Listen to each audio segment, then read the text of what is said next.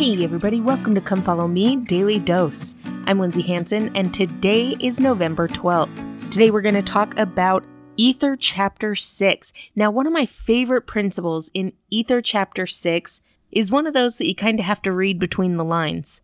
In verse 4, it talks about the preparation that the people made, and it talks about how they got aboard their vessels or their barges and set forth in the sea, commending themselves unto the Lord their God. So here they are, they do everything that they can to prepare. They do everything in their power. Then they hop in their ships and they basically say, Okay, Lord, this is in your hands. And they get into the ocean. And then it says, And it came to pass that the Lord caused that there should be a furious wind blown upon the face of the waters towards the promised land. And thus they were tossed upon the waves of the sea before the wind.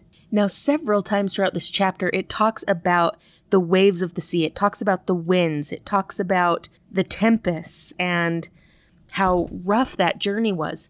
But I think the important thing to recognize here is first, they did everything in their power to prepare. They did everything that was within their control. Second, they turned it all over to the Lord and trusted Him. And third, despite the wind, despite the waves, despite the storms raging all around them, the Lord was using those things to propel the people to the promised land. All the trial, all the struggle, all the adversity was leading them to where Heavenly Father wanted them to go. Now I think about what it must have been like to be on one of those ships. They were driven for 344 days. 344 days, almost an entire year of being tossed around in the sea almost an entire year of having the winds beat on you, the storms beat on you, the waves flipping you over. I can't imagine how awful, how seasick, how miserable that would have been. But if the winds hadn't been there, if the ocean had been perfectly still and without waves, how would the Lord have taken them to the promised land? How would the Lord have gotten them where He wanted them to be? I feel like so often in our trials and in our temptations and in our struggles, we often wonder why, why this is happening. We often wonder if we have made God mad or why he has turned his back on us and isn't blessing us or helping us. But my friends, perhaps it's because he sees the entire picture. He saw the distance from where the Jaredites were to the promised land, and he understood the best way to get them there. Now, my friends, He sees the big picture in our lives. He sees who we are now, and He sees who we can become. And sometimes He uses the winds and the waves and the storms in our lives to get us from who we are to who He knows that we can be. There's an incredible story by Hugh B. Brown that he used to tell about a currant bush. And now it's long, but it's, there's just something about hearing it in his voice. So I want to play that for you now. Could I tell you just a quick story out of my own experience in life? Sixty odd years ago, I was on a farm in Canada. I had purchased this from another who had been somewhat careless in keeping it up. And I went out one morning and found a currant bush at least six feet high. There was no sign of blossom or of fruit. I had had some experience in pruning trees before we left Salt Lake to go to Canada as my father had a fruit farm. I got my pruning shears and went to work on that currant bush. And I clipped it and cut it and cut it down until there was nothing left but a little clump of stumps. As I looked at this little clump of stumps, there seemed to be a tear on each one. And I said, what's the matter, currant bush? What are you crying about? And I thought I heard that currant bush speak. It seemed to say, how could you do this to me? I was making such wonderful growth, and now you've cut me down. How could you do it? I thought you were the gardener here. I said, look, little currant bush, I am the gardener here, and I know what I want you to be. If I let you go the way you want to go, you'll never amount to anything. But someday, when you're laden with fruit, you're going to think back and say, Thank you, Mr. Gardener, for cutting me down, for loving me enough to hurt me. Ten years passed, and I found myself in Europe. I had made some progress in the First World War in the Canadian Army, and the day after I received a telegram from London, said, be in my office tomorrow morning at 10 o'clock. I puffed up and I went to London. I walked into the office of the general and he said, Brown, you're entitled to this promotion, but I cannot make it. You have qualified passed the regulations. You've had the experience. You're entitled to it in every way, but I cannot make this appointment. Just then he went into the other room to answer a phone call. I looked over on his desk, see what my personal history sheet showed. And I saw on the bottom of that history sheet in large capital letters, this man is a Mormon. And I knew why he couldn't make the appointment. Finally he came back and said, that's all, Brown. I saluted him less heartily than before and went out. On my way back, I thought every turn of the wheel that cracked across the rails was saying you're a failure.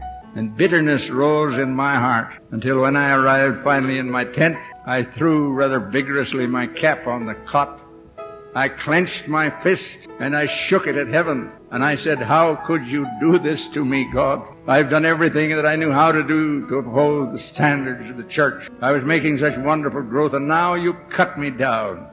How could you do it? And then I heard a voice. It sounded like my own voice. And the voice said, I'm the gardener here. I know what I want you to be. If I let you go the way you want to go, you'll never amount to anything. And someday, when you are ripened in life, you are going to shout back across time and say, thank you, Mr. Gardener for cutting me down, for loving me enough to hurt me. With those words, which I recognize now as my words to the currant bush, which had become God's word to me, I fell to my knees and prayed for forgiveness for my arrogance and my ambition. Will you remember that little experience which changed my whole life? Where the gardener took control and did for me what was best for me. Looking back over 60 years, thank you, Mr. Gardener, for cutting me down. I love that story so much. I love what it teaches us about being willing to, as this scripture says here in Ether, commend ourselves unto the Lord our God. I love what it teaches us about just placing our trust in He who knows better. One of my favorite quotes is by Elder Holland, and it says, We must be willing to place all that we have, not just our possessions, they might be the easiest of all, but also our ambitions, our pride and stubbornness and vanity. We must place it all on the altar of God, kneel there in silent submission, and willingly walk away. Now, one of the reasons why I love that quote so much is because when we think about giving it all to God, oftentimes we do think of our possessions or our money. We think about our sins, our pride, our vanity, as it says here. But I love that Elder Holland says, our ambitions. So often in life, we speak of ambition. It is a good thing. It's an honorable thing to have ambition. But when that ambition, when what we want becomes more important than what God wants for us, that's when our ambition can become a sin. I am sure, absolutely positive, 100% sure, that the Jaredite people wanted a smooth sailing. I am 1000% sure that they didn't want to be seasick.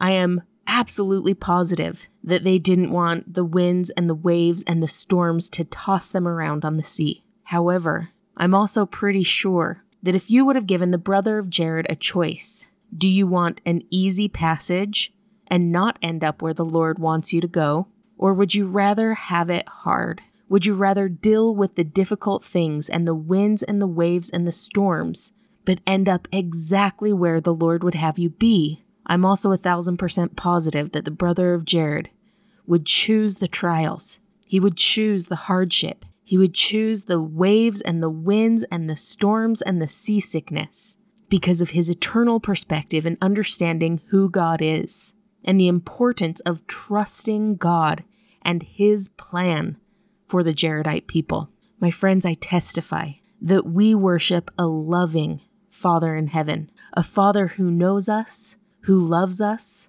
who is aware of our desires, our ambitions, and our wants, but also loves us enough to push us towards what we can become, even painfully at times.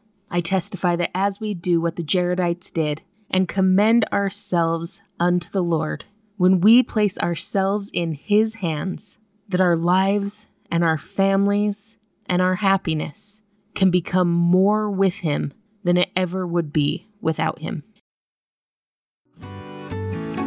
Thank you so much for listening today. If you're enjoying this podcast, make sure to follow us on social media, subscribe, like, comment, or share. This has been Come Follow Me Daily Dose, and I'm Lindsay Hanson.